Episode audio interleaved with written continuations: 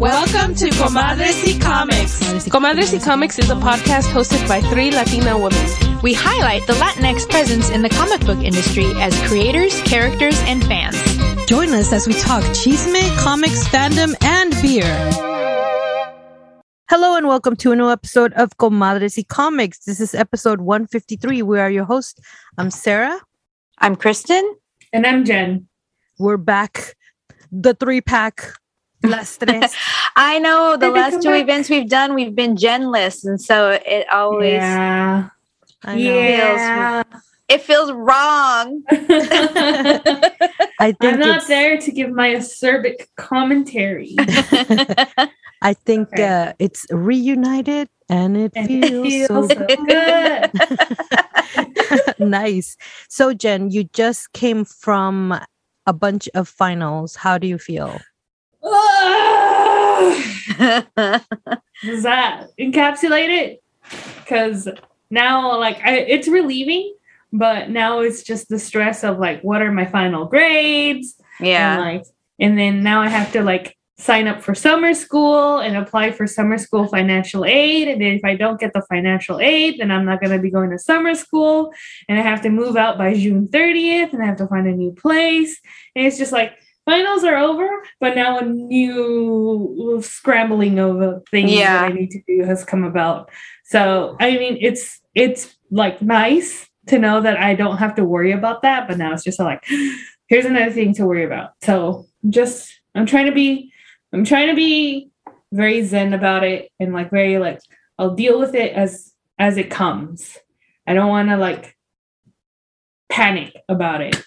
Well, and so far, I think I'm doing okay. That's a very good approach because I think uh, I I tend to be overwhelmed trying to deal with too many things at once sometimes. So I'll have to take a page out of your playbook and, and do oh, that. Absolutely. I mean, the thing that lived in my brain rent free this weekend was just annoying as AF. Um, but this weekend, Kristen and I went to an event called Festival of Words at Tia Chuchas was the organization throwing the event, right? Yes. Mm-hmm. So Tia Chuchas is a nonprofit organization that was uh, started by now I can't remember his first name, but Rodriguez is Luis Rodriguez. There you go. Uh, Luis Rodriguez, who is the author of Always Running. Uh, he, uh, in the book, you it's an autobiography. Um, you can read about his history uh, of being a gang member and involved in a lot of gang activity growing up, and how poetry and uh, reading and uh, just being really good at that kind of stuff pull him out uh, of that life. And so he actually does a lot. I mean, a lot of community um, action, grassroots work. And Tia Chuchas is one of the things that he does where he um, gives back to the community by uh, offering a place for people to go uh, and uh, be involved and participate in a lot of cultural type activities and resources. Um, one of the things that we saw there t- uh, at Tia Chuchas uh, event this weekend was um, some native cultural uh, dancing, and uh, Tia Chuchas uh, actually offers classes um, where you can, at least they did pre pandemic, um, but they offer classes where you can go and you can learn the dances. They offer also offer classes on um, learning native language. Uh, and it's just um, really cool the types of things that they offer. No one's turned away for lack of funds. And um, they do fundraisers throughout the year. I think I actually even uh, shared the Achucha Sana on a, a Juntos y Fuertes long, long time ago. Um, but they're always having uh, really cool, amazing events. And this was their 17th annual Celebrating Words uh, event. And so uh, we participated in the past. Uh, but Jen, oh my gosh, it's grown so much from when you and I did it. Yeah. And it was so tiny. And I remember you got the little um your little necklace. Yeah. But it, it's grown so much. I didn't even get a chance to walk around because it was just really busy. But um they had food trucks, they had wow. uh, so much uh, stuff that was free for the community. There was a couple of people who came by at the end and was like, "Sorry, we didn't come back to buy our books, but we were making earrings, Earrings. and they had little loteria Yes. earrings that they made. They looked so cute. So that sounds uh, really cool. it was it was a really good event. And uh, if you go to tiachuchas.org, you can find out more information. Yes, uh, we were situated in a really cool spot. We were at Comics Row, but I think it was one of the main entrances because um, the very one of the very first tables was um, silk screening um, art, their art, and also putting it on um, cloth bags. And so there was a line for that, and then there was a line for the there was this other agricultural school, like the agriculture department, was giving away free plants and they also offer uh, classes for individuals to want to learn how to plant and how to like learn more about agriculture and how they can like grow their own food How to not kill your stuff. how to not kill your plants I How to not kill class. your house plant in three days. i got this pepper that they said it's really um spicy so hopefully i can make a salsa and share it with you guys oh, nice. and um and then on the other side there was another uh organization where they were taking uh, polaroids and then they were removing the image from the polaroid and putting it on, an, on a regular piece of paper and they were like interacting with the community like like a little mini workshop and there was a line for that. And so and then they were giving away free bags as well. Um, and then there was us the comic people and then there was across from us was like the tables where they were giving out free free books. And then beyond that was the stage where we heard uh, a lot of spoken word uh spoken Oh, word yes. poetry and the bands playing like really like really ethnic sounds like them uh, um como timbales y uh, guitarras. And it was just really beautiful.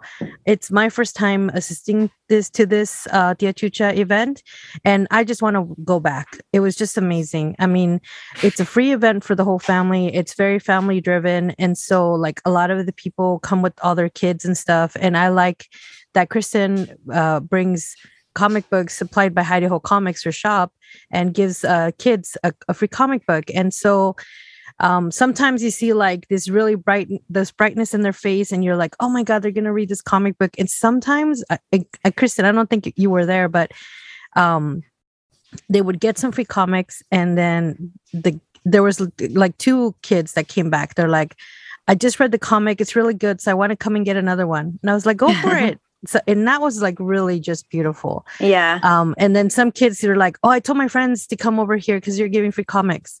so then like a pack of five kids would come. Um, so it was cool. The only thing I, I had a little bit of an issue is, is when the families come, and I think Kristen, you've experienced this a lot. When the families come and maybe they just have their daughter with them, they're like, "Oh, why don't you take some comics? Uh, maybe your for your brother." And I'm just like, Oh, yeah. "Oh, why can't it be for her?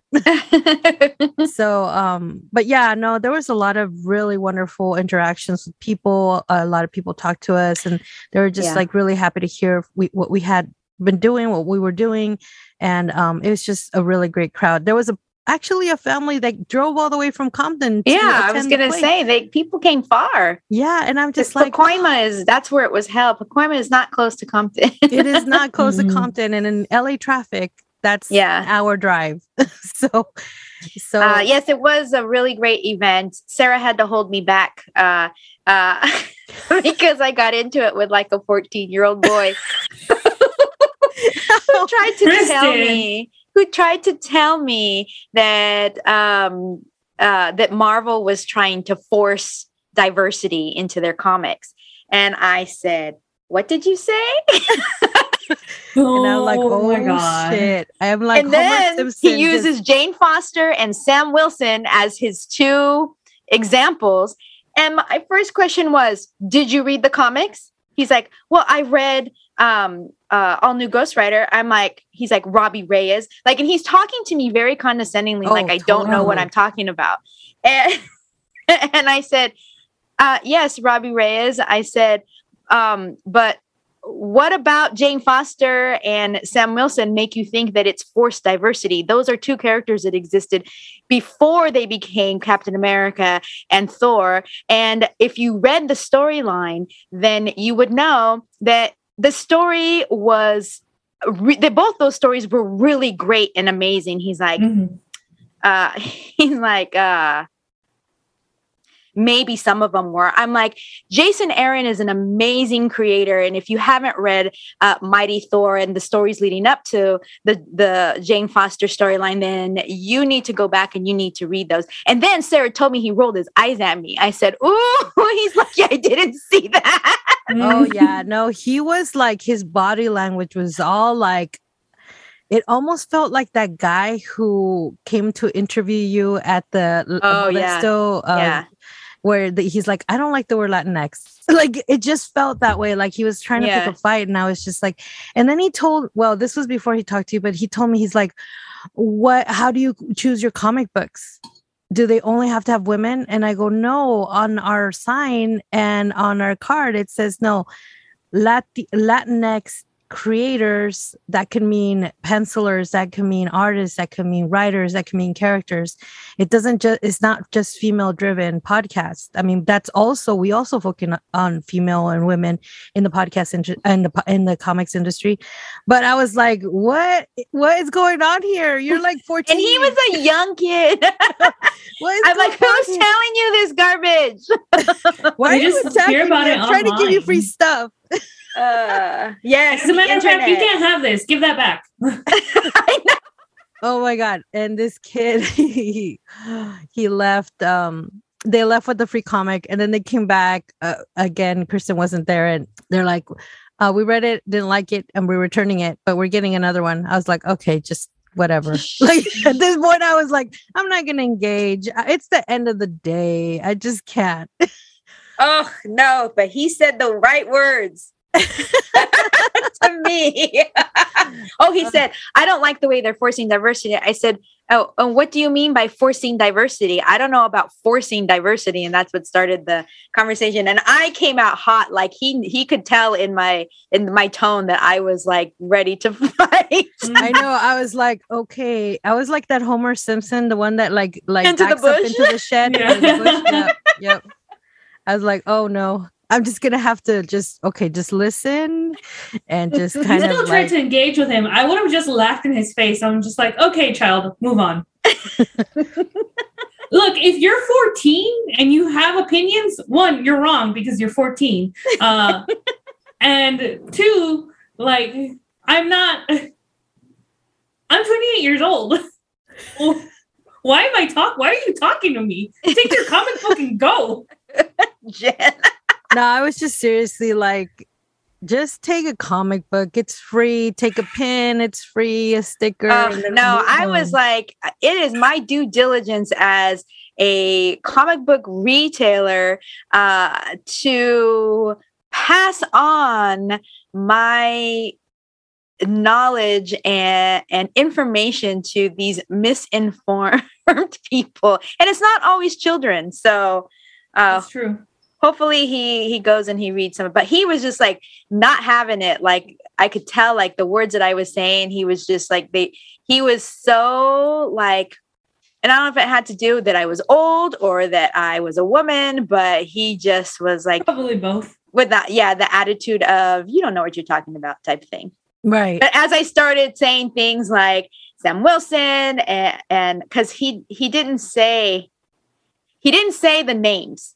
He said a female Thor and a black Captain America. He didn't say the name. So as I started saying specific things and naming uh, creators and that kind of thing, he kind of like was like, "Oh, okay," like, and he kind of got quiet. But No, and Yeah, it's because true. you I don't mean- know shit because he's 14. No, I mean, when you brought up authors, I was like, okay, like let her handle it because she knows what's up. Like it's cool. Like you know your stuff. I'm like, "Ah, those those are good, some good arguments. So, but you know, he was younger, so like even his body language is a little bit dismissive. yeah, But but you know, we're talking about it right now. So I mean, he made an impression. So, but anyway, that's all to say. I really loved the uh the Chucha event. Um, um, bec- they had a lot of workshops. The earring one I didn't get to see. They had vendors I didn't get to see. We didn't have any paletas. Oh, and you know what, Jen? Kristen almost killed me this weekend. Oh. She kept feeding me and I wouldn't stop eating. And there was a point that I was like, I cannot. I'm so sick now. One of the food trucks was making their tortillas fresh right there. I could see the little lady, like the big bag of masa, and she was making them. And oh my God, they were so good. Mhm. oh, Kristen. Oh yeah. She kept feeding like Frank was like, Are you hungry? When I get home and I go, No, Kristen tried to kill me. He's all what? I'm like she kept feeding me and I wouldn't stop eating. It's like you're like a goldfish. Seriously, Uh, the first round of food. Okay, there were rounds of food. So the first Yes. round of food was like super delicious, and I ate it. I was already starving, so I scarfed it down. The sec, and then I even burned my tongue on the on the birria soup. Yeah. Um, because Mm, it's so hot and I couldn't wait. And then the second round, I started with the tacos with the homemade tortillas, and they were good. But then I could not continue to that. It was like a torta, A similar- semita. a semita, yes. And that's from my hometown in Puebla. And I Uh, couldn't even bring myself to taste it. I felt so bad. I was gonna take it home, but then it was like I just couldn't see myself getting hungry Yeah. that day. Just I had eaten so much. I was like, I'm about to puke. Uh, yeah, I, I even I Mhm. felt pukey, but the tacos, the second round, I should we should have started there because they were so good. They were better than the first. So. Yeah, yeah. That's all to say. It's worth it to go to this free event. we're, we're already looking forward to it next next year. Yes, absolutely. All right, guys, now it's time for Chisme de la Semana. And I have some juicy chisme that comes from a listener, Gerardo Lopez. He actually DM'd What us, up, G? slid into our DMs. Is that DMs? No, DMs? don't say Please, that. no, No, don't No. say that. no, don't That say that. mean what you don't think it say that. It Oh. doesn't mean what you think it means, and that's my cousin. There is no sliding into the DM. Okay, I'm sorry. I am I'm not hip to that jive, guys. I just I don't know what these kids are talking about. Oh my gosh. I'm gonna lie down on the floor. Oh, now I tried to kill Jen. anyway, thank you so much for your interacting with us and listening to our podcast. He tells us that Warner Brothers Discovery is a- actively trying to set up a separate studio for DC films similar to Marvel Studios and the search for leadership is currently underway. So that means that they're going to slash and burn uh the people that are working on it right uh in those studios right now and they're starting fresh with a whole new talent. So I don't know. I mean I mean, they are five movies deep into having to have made this decision long ass time ago. although the new Batman was pretty amazing. So I haven't seen it. So, but I mean, but you know, there's so other characters out there. I mean, and then with um this whole like, And maybe that's why. Maybe the whatever team they had on this movie and the uh, success of it got them finally to open their eyes and be like, "Hey, we need to stop doing half-ass movies and treating stop treating comic book stories as just like children's fair or whatever like eh, i mean i know that there's been some serious stuff out there but i don't think that they've come even close to what marvel has done with their Oh, no.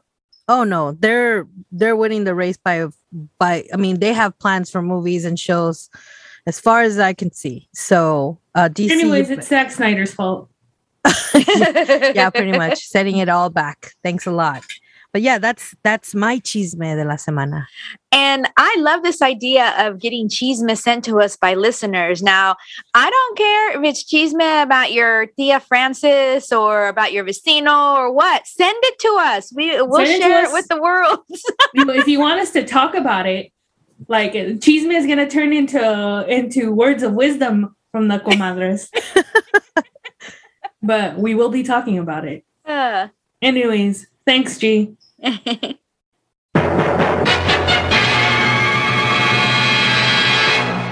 All right, guys, now it's time for On My Radar. Kristen, what is on your radar? So, on my radar this week is this amazing book. It is an image number one called One Billion Genies. Uh, it sounded super interesting when I first ordered it. But when it came in and I read it, I was like, oh my God, this is like the best premise uh, that I've seen coming out in a comic book in a really long time. It's written by Charles Soule, and uh, the art is by Ryan Browne. And if those names sound familiar to you, it's because it's the exact same creative team that was on Curse Words. Uh, and Curse Words is an actually really good book as well. But 8 Billion Genies basically follows the premise of what would happen if every single person in the world, in the world, what would happen if everyone had a wish that a genie just popped up out of nowhere at the same time for every single person in existence and said, Hey, I have a wish for you. What would you wish for? So, this book, this number one, which came out uh, on May 11th, this number one basically sets that premise up um, where at exactly the same moment, everyone on earth gets a genie. And then all hell breaks loose because people are wishing for all kinds of crazy stuff. And all of it comes to fruition all at the same time. So there you you see a splash page of like people flying. Some one person is riding a dinosaur down the street. Another person is inside of a mech suit just like shooting lasers at everyone. It is just total chaos. Uh, but we find a um, we uh, our story is being told um, by uh, a certain have you ever seen uh, the mist where yes. uh, yeah. all those people are are stuck in the grocery store. Yes. Yeah. Well, it's kind of similar in that we are following this group of people who are inside of a bar. And the interesting thing about it is that when the bartender, the owner of the bar, is asked what his wish is, he wishes that none nobody inside of that bar is affected by any of the wishes that have happened outside of the bar. Wow. So that was actually very genius that his bar and no and people inside the bar are not affected.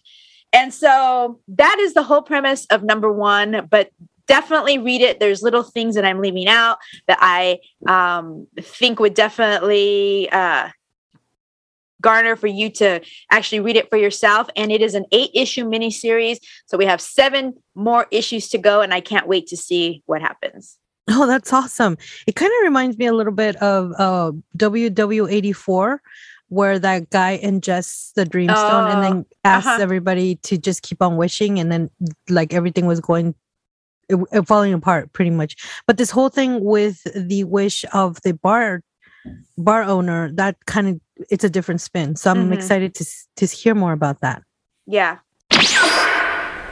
all right guys what time is it i'm so ready I don't know. My tummy's gone through a lot this week, uh, and so uh, we're we're gonna be uh, drinking a triple India Pale Ale as part of Hora de la cervecita. cervecita. We have a monkish collab uh, with Monkish Brewing. And who's the collaboration with? Pink Boot Society. Oh yeah, yeah, Pink Boot Society. okay, and, I have a little bit of info on the okay, on cool the, on the beer. It's called Sister Monks. Um, it's a like Kristen said, it's a IPA triple New nuns. England hazy, ten percent ABV. It's uh, they say it's our Pink Boot Society collaboration triple IPA brewed with two row and raw wheat to showcase this year's Pink Boots blend by Yakima Ch- uh, Chief Hops. Um, so they have HBC 630, Idaho Gem, Laurel, Talus Triumph. Uh, more of the experimental hops HBC 3, a 630 and a touch of citra so i think what happens is uh, pink boots uh, has a blend of hops that they present uh, every year and then uh, the collaboration is the the uh, the breweries um, they brew this this uh, blend that has been selected by some kind of chief brewmaster Oh, cool. so with no Sounds pretty further cool. ado because i'm ready for i've been I'm kind of for this scared. I don't want this to be so hoppy that I can't enjoy it. Um, and I like the can art. I mean, Monkish always has amazing can art, but it's like a sister, which is uh, uh una Monja. una monja, and she has a glass. She has a glass of beer, and it's kind of a metallic color. And the pink boots are hanging in the background, and then of course their monkish sign on top. Um, but the pink boots are also kind of a metallic pink, and they're Oh, I didn't even notice those boots. That's funny. so and this beer comes as a gift to us from our very own um beer padrino uh eric compton eric who happens to be my brother but he donated this to our um And A you're leaving out the best part. The nun isn't just a nun; it's a skeleton.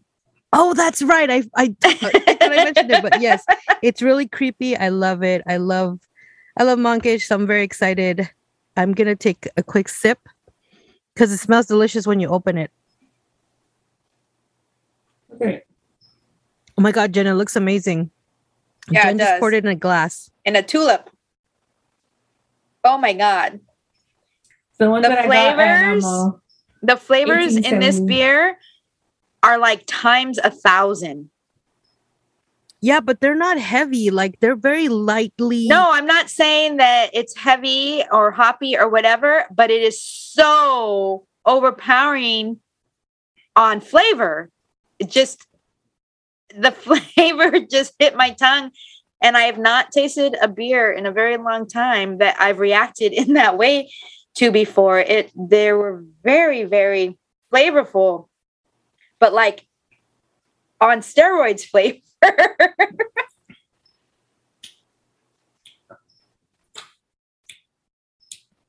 and second second taste the same. It's actually really good. Like I I enjoy. It is not it. as strong as I thought it I was be. afraid it was going to be super hoppy at the end. It's a triple IPA.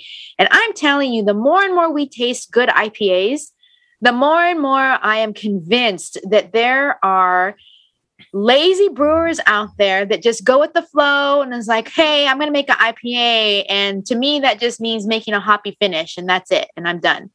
But this one, and honestly, I, I would not expect any less from Monkish because Monkish is such does such a good job at creating multi-layered flavor profiles of their beer. But this is really really uh flavorful without that horrible hoppy aftertaste. And don't come for me because i know some people love that hoppiness of the beer but to be honest with you i just feel like that just means that you haven't tried enough good beer. And to be honest with you, grow taste buds. Um, um like I'm sorry, it's just like it's like like seriously develop develop some some some nuance. That's like- definitely it. Like hoppy aftertaste is not nuanced. Like uh, your beer should definitely be nuanced on different levels. It's, ki- I don't know. It's kind of like what like when um, um like kids who only eat macaroni and cheese or chicken nuggets and then they don't want anything else, even Oh, if yeah. it might be like more tastier or more Yeah. like or like more or better for them. And they're like, no, I only know this and I just want this. Like Yes.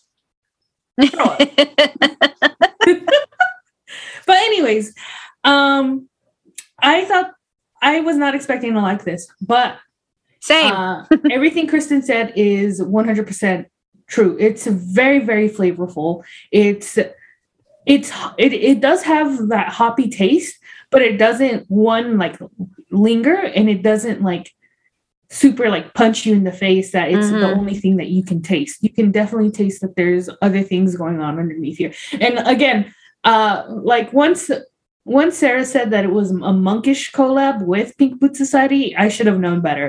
I should have been like, oh, you know what? It's probably going to be good. because monkish we do know that monkish like i think maybe like most of the like ipas that i have liked have been monkish Yeah. um and i don't think we've had a pink boot society beer that we haven't liked Uh, yeah, that's right. the fact that these two have worked together and they have made a very very flavorful very very tasty very tasty triple ipa i think that is um uh, shows the skill one of the members of the pink boot society and of the people at monkish Oh, absolutely. I mean, this is really kicking my ass, to be honest. Um, and learning more about the yearly uh, Pink Boots blend that goes out. Um, this one by Yakima Chief. Uh, hops, uh, a, hops that are raw and wheat and all these other different, um, including the Citra. Oh my God, it just really is amazing. I'm so glad we got a chance to taste it. I didn't even know that they were releasing a Pink Boots collab. So I'm really glad that my brother was able to snag some for us. And I'm really happy that he gifted us this beer because it is multi leveled flavor and with the signature uh, monkish feel to it, like the juicy juice, like stuff. It just, it's like, I don't know. I don't know. Like, I, I felt it's a wonderful pairing with the book review we're going to do right now. um, I'm really in love with this beer. I I really love it. I mean, if I were able to get more, I definitely would. Um, but it just goes to show how I the monkish style of brewing and then the pink boots blend that gets released. I feel like this is something you should actively search out if you get a chance, like every year, maybe just um, kind of keep an eye out to see what the collab for that year would be. But it's really amazing. And the can art, I really want to know who this artist is. It's so good. Creepy and yeah, good. they should have it here on the on the sticker. I've I've seen some of the beers that we've done before. Um, actually, shout out to the creator of the art on the can, but I don't see it here. So I don't see it here either. But it you know what I'm waiting for? I am waiting for a pink boots collab with 1870 Ooh, um Ooh. i cannot Yes. wait to see what uh brewmaster brigitte uh is it brigitte bridget, Bridget. um from 1870 would do uh and what we would come up with i have been following her on instagram uh and all of it like seriously like i'm like i just want to drive to modesto just to go there oh yes, absolutely. I feel no like maybe 100% maybe when Jen is like maybe on a downtime, maybe we could do like a three day trip up there. I would totally love to do that. i was gonna say Uh, you but know anyway, how um, tempted I am to just like take the Greyhound back to Modesto. well, they're yeah, she's that actually closer than we are. It's not Yeah. that far for her. the Greyhound, or I think the I think there might be the train, the Amtrak too itself. hmm I'd have to double check, but yeah, Well, if you want to follow uh, my brother Compton Eric, his Instagram is Perler and Beer. That's P E R L E R underscore the and then the letter N and then underscore and then beer B E E R. And he basically he basically posts pairing his artwork with um drinking beer. So it's like really it's entertaining. You definitely should take a look. Uh, but thanks to him, we have this beer in front of us, and are we ready to rate it? Oh yes. So to be honest, I always forget that we, we are um sans rating system until we actually are here doing. We threw out the we threw out the penis a while back, and then we tried to do something else, and I was like, um, I don't think we're feeling it. And we couldn't Yeah. really. Uh, we couldn't really like make it work, and then we're like, okay, well, let's do something else, and then we didn't. We're But gonna the- just stick with this five point scale until we can come up with something better. Um, but I think Super Saiyan out out of a six out of a five, we can stick with that. yeah, yeah, and basically the last two episodes we recorded, we didn't even We didn't do beer, yeah. scale because they were all Super Saiyans. And oh, I, that's right. I can Mhm. confidently say that we can still throw out the scale because this is for me a Super Saiyan. It's totally kicking my ass. Yeah. I love it. uh, I'm gonna agree with Sarah as well. And wait, Kristen, did you say that you said you were giving it a Super Saiyan? Ye- oh, I hadn't said it yet, but yes, I definitely will. Um, at 10%, I'm telling you, I've taken three sips and I'm like, I'm all warm and fuzzy already. So Nice. Definitely girl. c- this comes with a warning label. it should anyway. Okay. Oh, 100%. Yeah. So um before this I had had um uh, I was at work and I decided to grab CPK uh while I was at work uh or after I clocked out of work and I had two glasses of sangria. So I was already a little bit like feeling it. This is definitely putting even me more into feeling it. And I'm going to give it a super saiyan as well because it's it really took me by surprise and I'm definitely going to finish this because I'm going to I'm not going to lie there's some of the beers where that I've drank that I'm like pour it out. No, I feel don't need you no on that. more. Yeah. But um uh cuz I don't have anybody else to drink it. So oh, yeah. what it is. But I'm definitely going to finish this. So super saiyan on this one. So that, ladies and gentlemen, has been our beer review. All right, guys, it's now time for our book review. And Jen, what are we reviewing today? So today we're reviewing a book that Kristen gave me a long time ago and that I remember seeing it. Uh, and it is Cypress Hill, Tres X. Uh, and let me read the little synopsis on here to those who might know the name Cypress Hill.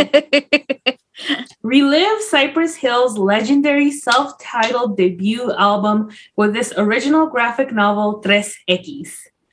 1991. Triple X years ago. A trailblazing trio made music history blending East Coast hip hop fundamentals with West Coast Chicano swagger to form a sound all their own. Before they became icons, Luis and Senen were just a couple teenage cholos from around the way, trying to stay out of trouble until a series of chance encounters with both sides of the law changed their paths forever. Tres X guest stars Officer O'Malley, Sister Maggie, and many other classic Cypress characters. Written by Noah Callahan Bever and Gabriel Alvarez, and illustrated by Felix Ruiz, Jefte Palo, Juan Gelon, Damian Scott, Angel Hernandez, and Paris uh, Alene? Aline. I'm gonna, go say, I'm gonna go ahead and say Aline. Uh, yes. So uh, I like the very first page. It says, based on the funky true story of Cypress Hill, sort of. It's hard to say. We were stoned. Anyhow, it's a tribe thing.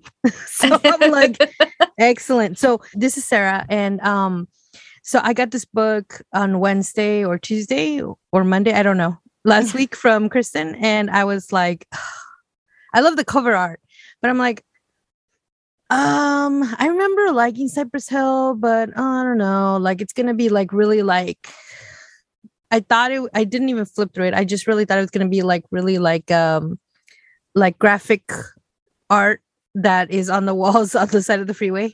Like it was bubbly and stuff and colorful. And um and then I started reading it. And after the first three pages, I was hooked. I was like, oh, I'm gonna finish this book right away because I love it. I didn't even pause. It was so good. I mean, usually for me, Sarah, what I do is if a book is related to artists or or anything like that, I put their music up in the background and then I read it. And then the only thing I regret about reading this book it, is because I was reading it in my bedroom with my husband next to me, and I couldn't pump the music of Cypress Hill to because I really wanted to I really want to get the full round feel, but afterwards I did start googling and, listening and doing all that stuff. And um, I got to say, I really freaking love this book. I know there's different artists for each chapter of the of the comic, but all of the art was amazing. The colors were amazing. Um, the colorist was the same colorist for the whole uh, five issues, I believe. Um, and it was just really amazing. Um, it reading it took me back to a part of my youth that I usually do not highlight or do not even really talk about, um, because it wasn't really m- my uh, story, but it was a story in the, my background. You know, like stuff that I knew about and lived kind of through even though like I was clearly different from that set of people, like with the cholos and with sets you represent and the colors you wear and all of that stuff. But overall, reading this book was such an amazing experience for me. I completely loved it. I love the little Easter eggs, like the little like suicidal tendencies Easter egg in the um, liquor store where one of the people in the background's like, all I wanted was a Pepsi. And I was like, I totally get it, you know? Yeah. and then I freaking Google so, uh, suicidal tendencies and I, you know, freaking listen to the song again. It's just really it's just such a magical thing, I think. There's a lot of points that I loved about this book. Um, even like the strife within them, the um the members because I learned from this book that Mellow Man Ace was part of Cypress Hill uh, early on and then was no longer a member later on because Mellow Man Ace actually uh, had a, his own album out. And all I remember from Mellow Man Ace is thinking, I can't believe this. Like, I didn't know the, I didn't know the Afro Latino concept, but I was like, this this black dude is speaking Spanish. Like it's cool, like amazing. And I love the song Mentirosa. I don't know if you guys remember. Um, no. if I heard it, maybe, but Hoy Sing dices una cosa y mañana es otra cosa. Hey! Yes. And they did a lot of that like Spanglish in that song, and they did like a, a like a kind of a lowrider kind of sample in the song, and Mhm. it just became like super amazing. I remember dancing to it at like quinceañeras and stuff. It was just really They still play it at quinceañeras. That's why I recognized it. exactly ain't got nobody, and then it goes y mañana es otra cosa, and I was like, oh, Ah, shit. okay, I know, I know what you're talking about. yo no sé de qué estás hablando, yo no soy una mentirosa. like it was just it was really great. Anyway, that was like the most popular Mellow Man Ace song I knew. And I remember watching the video like on um it was uh MTV en español con uh Oh. Daisy. MTV en Fuentes. Daisy Fuentes. español. Yes, like it took me back, girls. It really is, it- freaking is took me MTV back. in español like still a thing? No, it's not, is it? It's not. Yeah. F. but um so yeah like i i also when i saw cypress hill like actually saw their picture i was like these guys look like half african american maybe they're mixed or whatever but it Mhm. turns out like Sen Dog is a cuban american rapper B-Real has a mexican father and a cuban mother dj muggs is an american dj Mellow Man Ace has cuban american uh, descendants and Eric Bobo Correa, who also is no longer part of the group, he actually uh, had uh, Cuban, Afro Cuban jazz, Latin roots, because his dad was Willie Bobo, who is a Puerto Rican descent, who focused on like Afro Latin jazz. And I'm just like, oh my God, these people existed before I knew the term Afro Latino. Afro-Latino, yeah. super happy that I grew up with them because like it meant a lot. And reading about their story and their struggle and how they made things happen and how they fell into also gang gang Mhm. related activities and then um choosing another path and and then how that choice also let you down and you're almost ready to give up you know and and then how big wig uh, companies are trying to market your brand and not and you're not happy with that marketing because that's not who you are and it was just really amazing. I just thought it was amazing. And um, actually dj muggs came from um, new york so that's how they had that partnership or that like new york kind of blending with west coast rap. And not only that they're freaking from southgate. It's like fuck. I mean, even the fact that they were talking about like when they got when he got shot and was taken to, I think they're called it was called uh MK Killer, Yep. Martin Luther Kill- King Jr. Killer King. Community, Yep. Killer Killer, King. King. community yeah. Hey, that reputation is well served. My mom did not take us to Dr. Martin Luther King Hospital ever. right, right. I actually read in the papers how there were like um the main guy in charge of the whole thing had a person he hired to hold his umbrella whenever he was outside in the sun. So he was like stealing a lot of Yeah. money from Mhm. the hospital. Yep. The Um, hospital yeah. went through a lot Yes. horrible things from the bad people who were in leadership roles Mhm. there and of course the people who suffered were the people of color who were in that community that had nowhere else to go Mhm. Exactly. And I to- actually live Yeah. 15 minutes away from it. Like it's like part of my community. It's crazy. Anyway, I, I, I'm so stoked and so amazed about how much I love this book because I grew up being a person who would say, I don't like rap. I don't like oldies. That's not who I am. Like because I wanted to like represent something el- else in myself. So I was like, oh yeah, like I only like The Cure, Depeche Mode, and like Sisters of Mercy. But no, bitch, you like Cypress Hill, you like Mellow Man Ace, like you did. and hearing their songs again, because uh, like I said, when I finished reading it, I played the music and I was like, no, man, I really love Cypress Hill. I just didn't, I I wasn't true to myself, is what I'm trying to say. And I did this- song, to be a rap superstar, get large. Oh, oh yeah. anyway, what I did the? I same mean, as I was reading the story. Um, they referenced their first video that they made and how they didn't like it, and that they were making them do things and present themselves in ways that were just whack in their words. and I went and I found that video and Oh. I watched it, and it was it was really interesting to see the video, but to actually see how they felt about making it and the end product and then to kind of see the evolution of them having a little bit more say because they started becoming popular um, in their own uh, in in their own style or uh, how how they wanted people to see them. Um, so I thought that was really interesting. I didn't know much. Uh, of anything um, about them at all, their personal lives, where they came from. I had no idea they were from Southgate. Um, uh, when uh, Insane in the Brain came out. That was Yeah. a huge hit. That's the one everyone knows. And it, I mean, I don't think there's anyone out there that can't sing along to that song. And there were a couple others that I remember. And I've always liked them. I had no idea that they were Latino. I had no idea, like I said, they were from Los Angeles.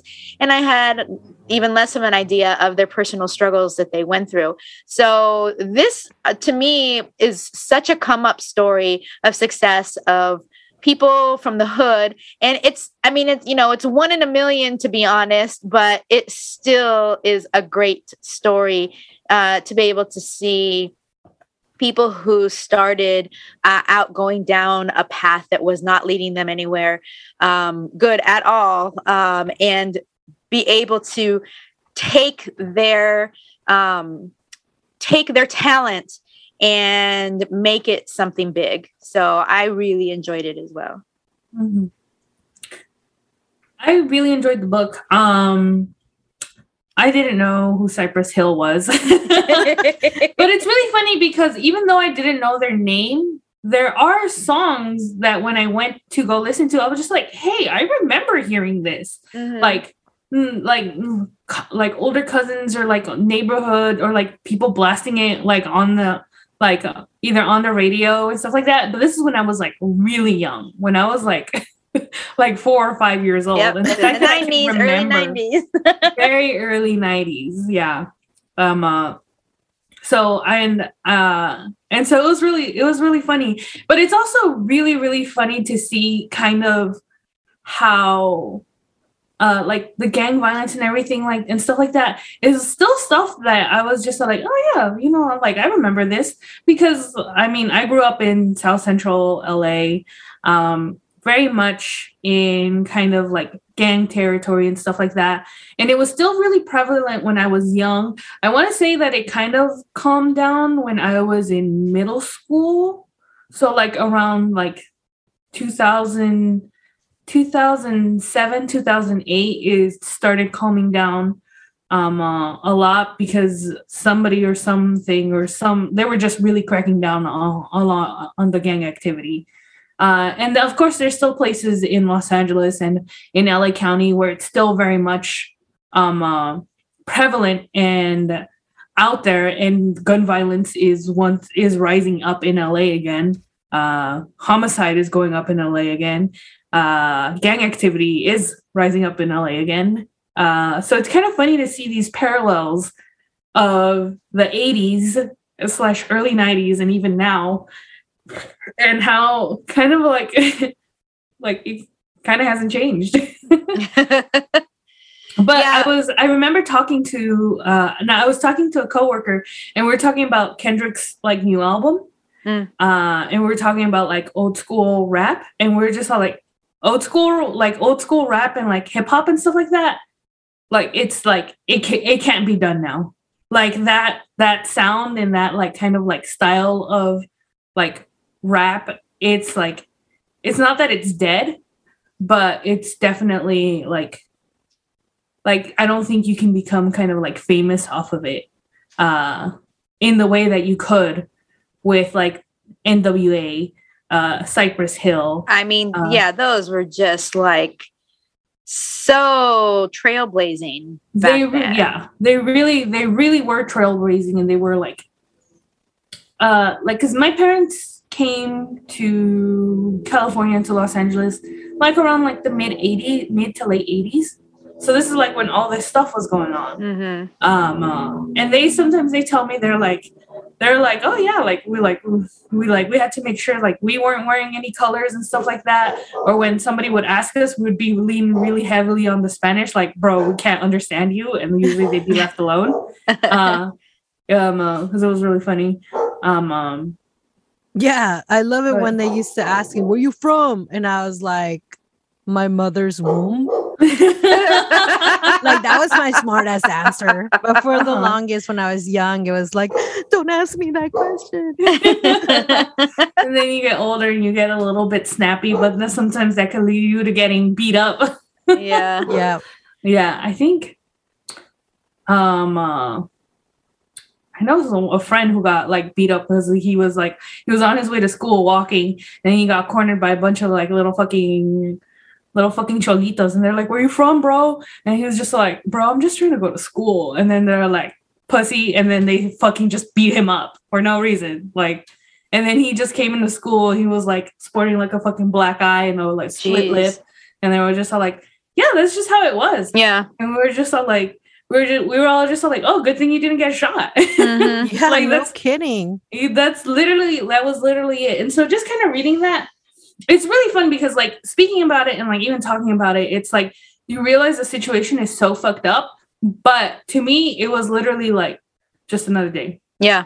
just another Mhm. day in LA. Mhm. hmm uh, and it's kind of like it, I don't speak from it like out of fondness, but I speak from it kind of like a from an area of like, yeah, no, like this was kind of like normal. This was just like like yeah, this is this is shit that happened, and like you can't really dwell on it because if you do, it's just how like well it happened. It's just like if you if you let it fuck you up, then oh well. so, for those of you who don't know, Cypress Hill is considered to be the first ever Latin American hip hop group. So that Wow. is also very trailblazing in and of itself. Um, and this particular comic book uh, was published in 2021, uh, February of 2021. And I didn't know this, but funny how things all come around through this comic and us reading it. I um, looked to see if because I haven't heard any of, any of their new stuff because I don't really listen to the radio much anymore. Um, but they do have a new album. It uh, it came out March of this year, and it's called Back in Black. Uh, it's their tenth studio album, and uh, it was released in March of this year, and it includes ten tracks, and it was fully produced by DJ Muggs. Oh wow. And you know Wow. what I really loved about this book is at some point within the book they highlight like their musical influences like Mhm, Bob mhm. Marley, uh the Beatles, uh Led Zeppelin, uh and I was just like whoa. And then when they were talking about DJ Muggs working with 7A3, I didn't know Mhm. who they were from Mm. the name, right? but I watched the movie Colors along. I mean, I watched it when it came out, and I was like, that shit is fucking brutal. So then I was like, okay, I'm gonna listen to the song that, and it was like one of the main tracks on the soundtrack. And I Colors, was like, colors, whoa, Co- co- co- colors, colors. I am. what is it? I am a something walking psychopath talking. I knew that fucking album from beginning to end. I could tell you word for word and sing all those songs. I was obsessed with colors. and the Really? soundtrack. Yes. That's so funny. I never would think that of you, Miss like The Cure, Miss Depeche Mode. I worked in a music store in high Oh. school, so I listened to all kinds of music. That's so cool. that is freaking awesome. That is freaking awesome.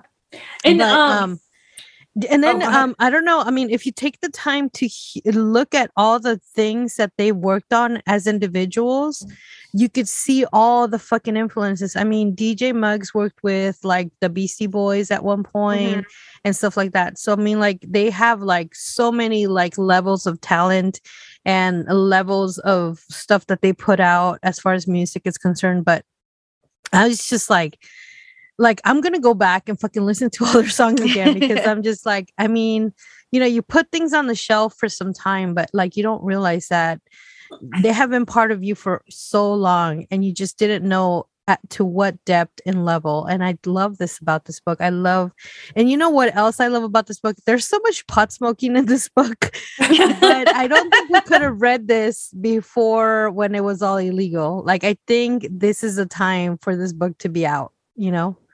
Um, it just, it just, it's not, I mean, it's not as shocking to see them, you know, blazing all the time in all the pages. So it's I don't cool. think it ever really was, especially in California. Yeah. Because, like, honestly, like in California, what was, what was the joke? Like, if if you're white, it's free. If you're not, it's ten years. oh shit. Yeah.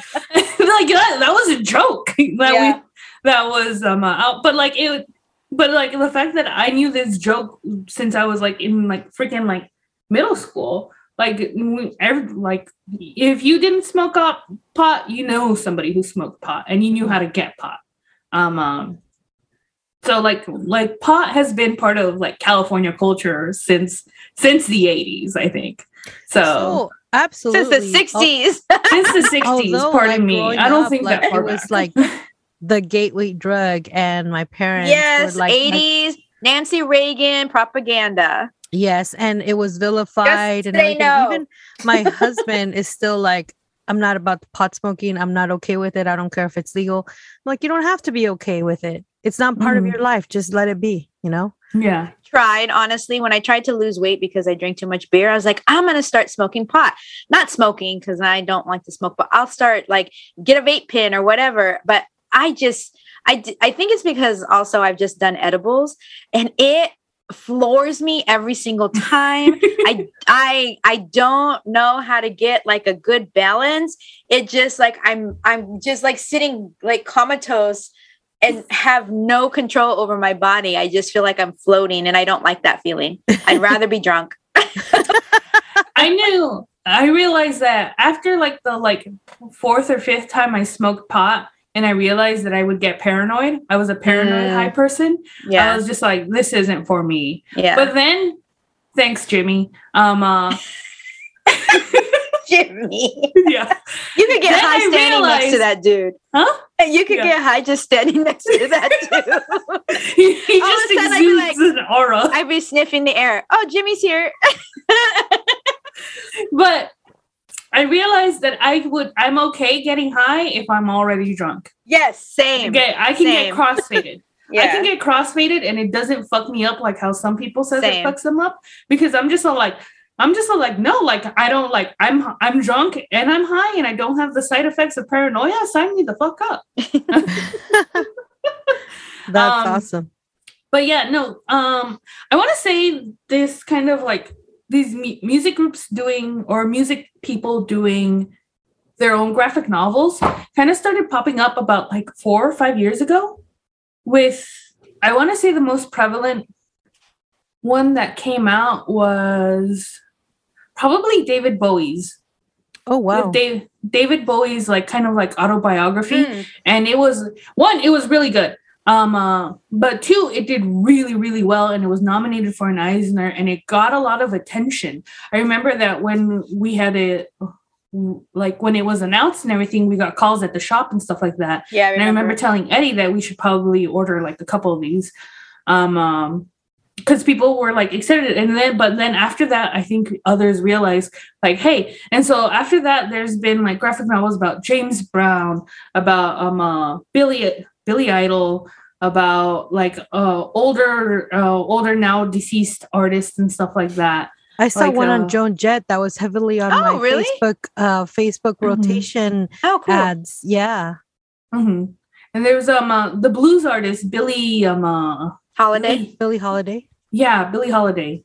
Um, um so there's been there's been quite a few uh that have come out and that are still coming out and uh like there's a Cypress Hill now.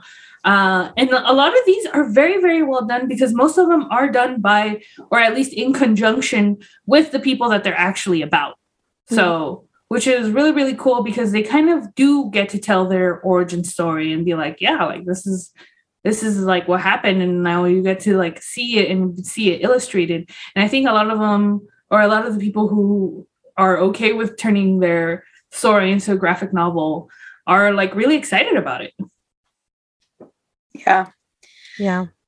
Well, I really like the epilogue where they were filming uh, the video for how I just how Kill a I man. could just kill a man and how like Ice Cube shows up and all Mm-hmm. these other freaking rappers show up and then like Supporting West Coast. it, They Yeah. didn't even ask them to come. They just came to support them. And that was Mhm. really freaking amazing. And then me going on YouTube and searching out that video and finding it and seeing Ice Cube and shit. And now I'm like, yes, it's true. anyway, I um if you guys want to add anything else before we actually rate it. no, I think we're good. Okay, great. Uh, so this is Sarah, and I am like I said, I was reluctant to freaking pick it up or even flip through it. And once I started reading it in the first three pages, I was just like so sucked in, and I love the whole thing. How it made me relive relive my youth and uh, come to terms with something that I denied about myself, liking rap. um, so I'm gonna give it the whole panaderia, man. It's fucking amazing. I loved it. So this is Kristen, and I am not giving it the whole panaderia. I'm giving it three conchas and a cup of champurrado only because I feel like we just scratched the surface. I wanted more. I wanted to go deeper into some of the stuff that was going on because they they shared certain little things, um, certain incidents that happened, and I was like, wow, this is like really interesting.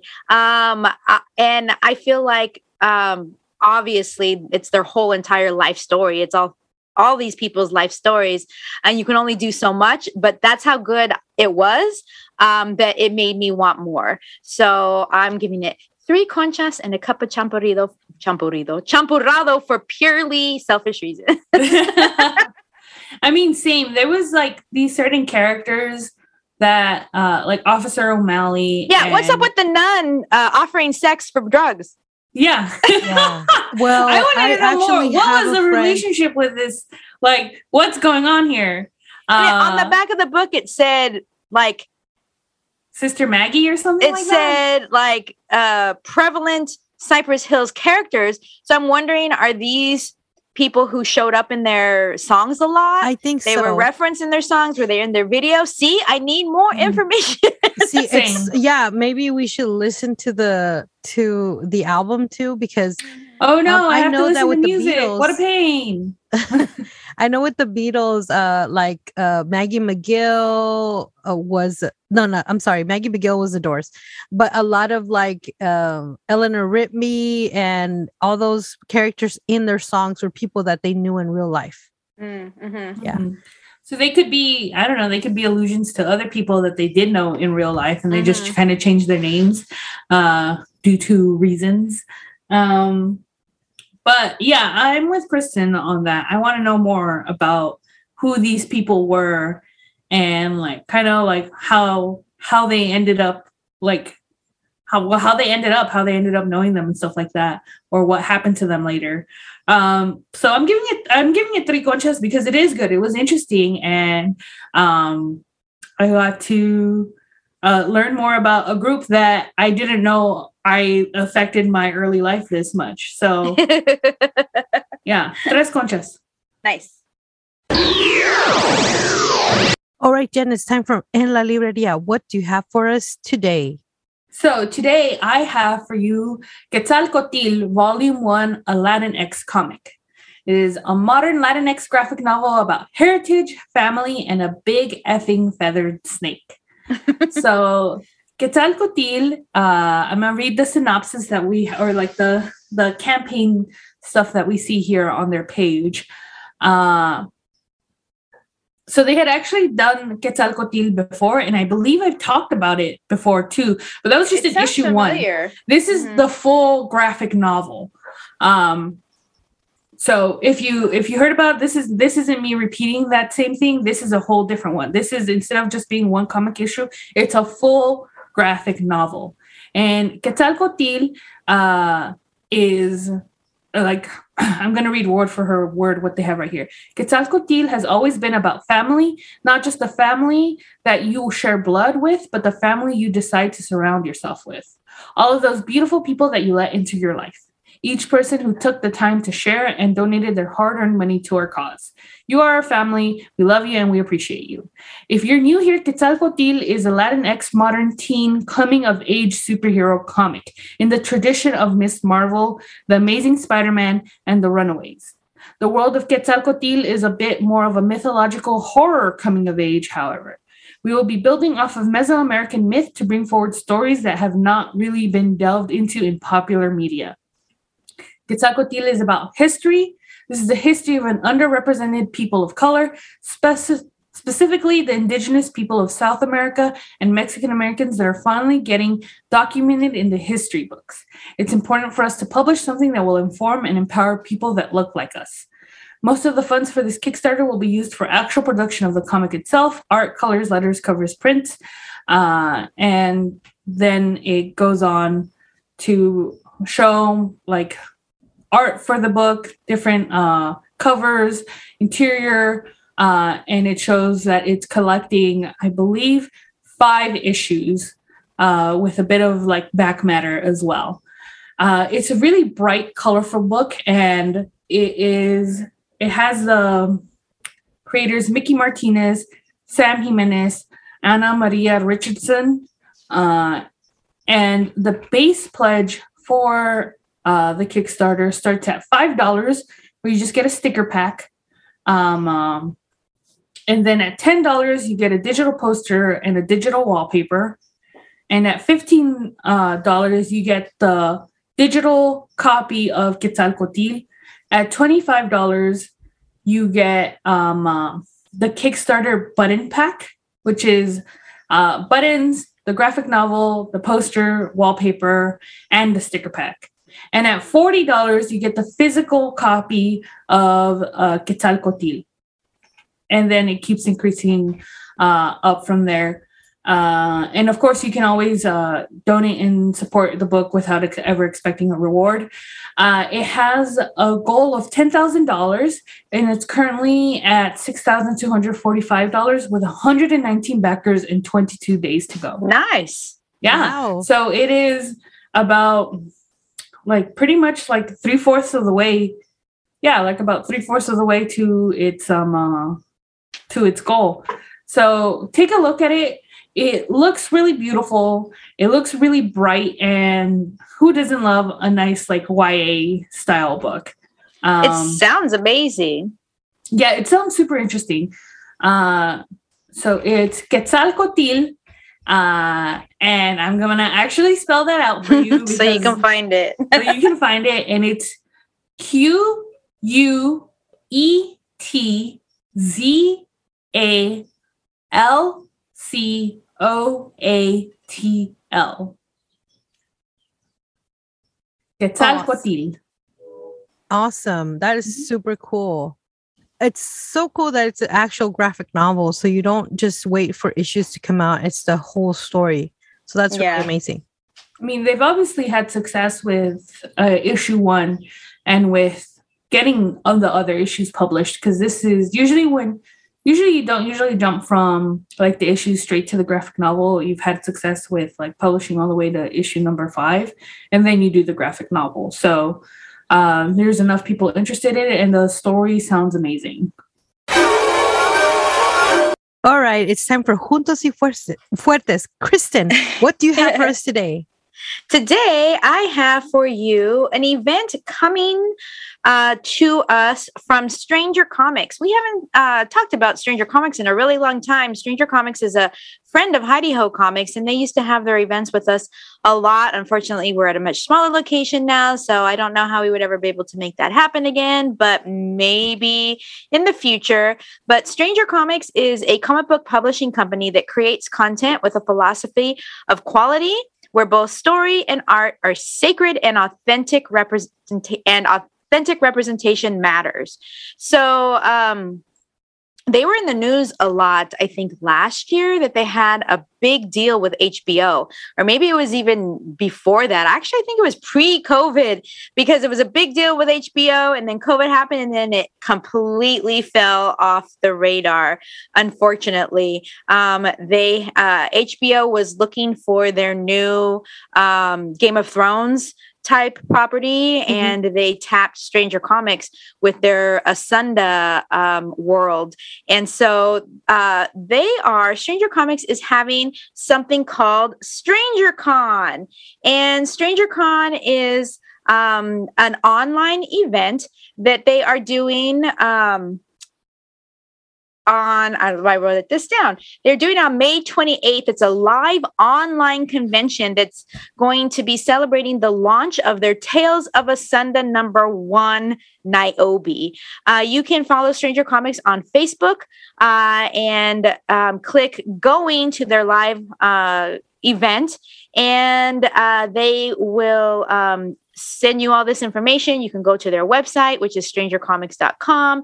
Um, but they um, have Niobe is their um, kind of like main title character, and um, it was co-written. The original Niobe was co-written by Amandla Stenberg, who played Rue in Hunger Games.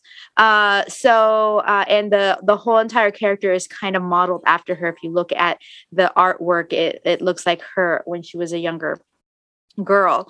Um, but Stranger Comics is just such an amazing company, uh, publishing company, and they um, definitely have great leadership in their um, in their company. And I hope that you check out their live online convention on May 28th, uh, which is for Tales of Asunda number one, Niobe.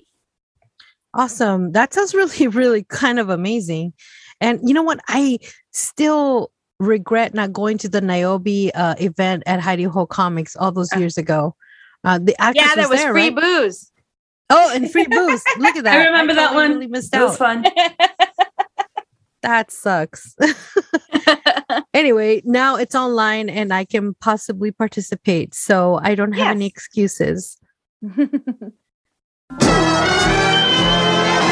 All right, guys, now it's time for saludos. And saludos goes out today, Kristen.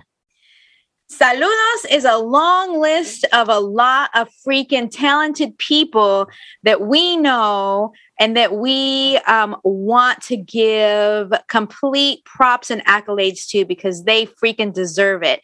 I'm going to start off with Henry, Henry Barajas. Henry Barajas. Um, yes, Henry Barajas who is the writer of um, Voz de Mayo, Tata Rambo, Helm Greycastle. Uh, what else has he done? Is it? Is I think he's he recently said that he did like a Batman comic. Well, that's what what I'm talking about today. Oh, yes, oops. he has been tapped to write Batman Urban Legends number 18. That's a big freaking deal. It is. To write a Batman comic for DC Comics.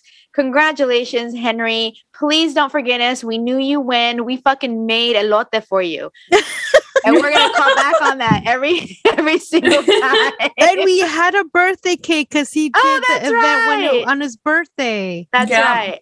Yeah. And we did a beer share. We did a lot. Okay, yeah, don't forget so, us. We've done a lot. We've supported you, Henry. Remember this. us, Henry. We love so, you. So this book is going to be coming out August 9th.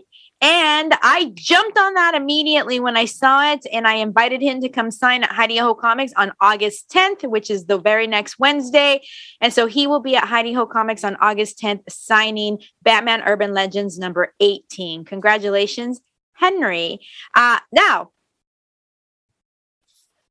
if there is any proof that we know our shit and that we read good stuff, this next list is it.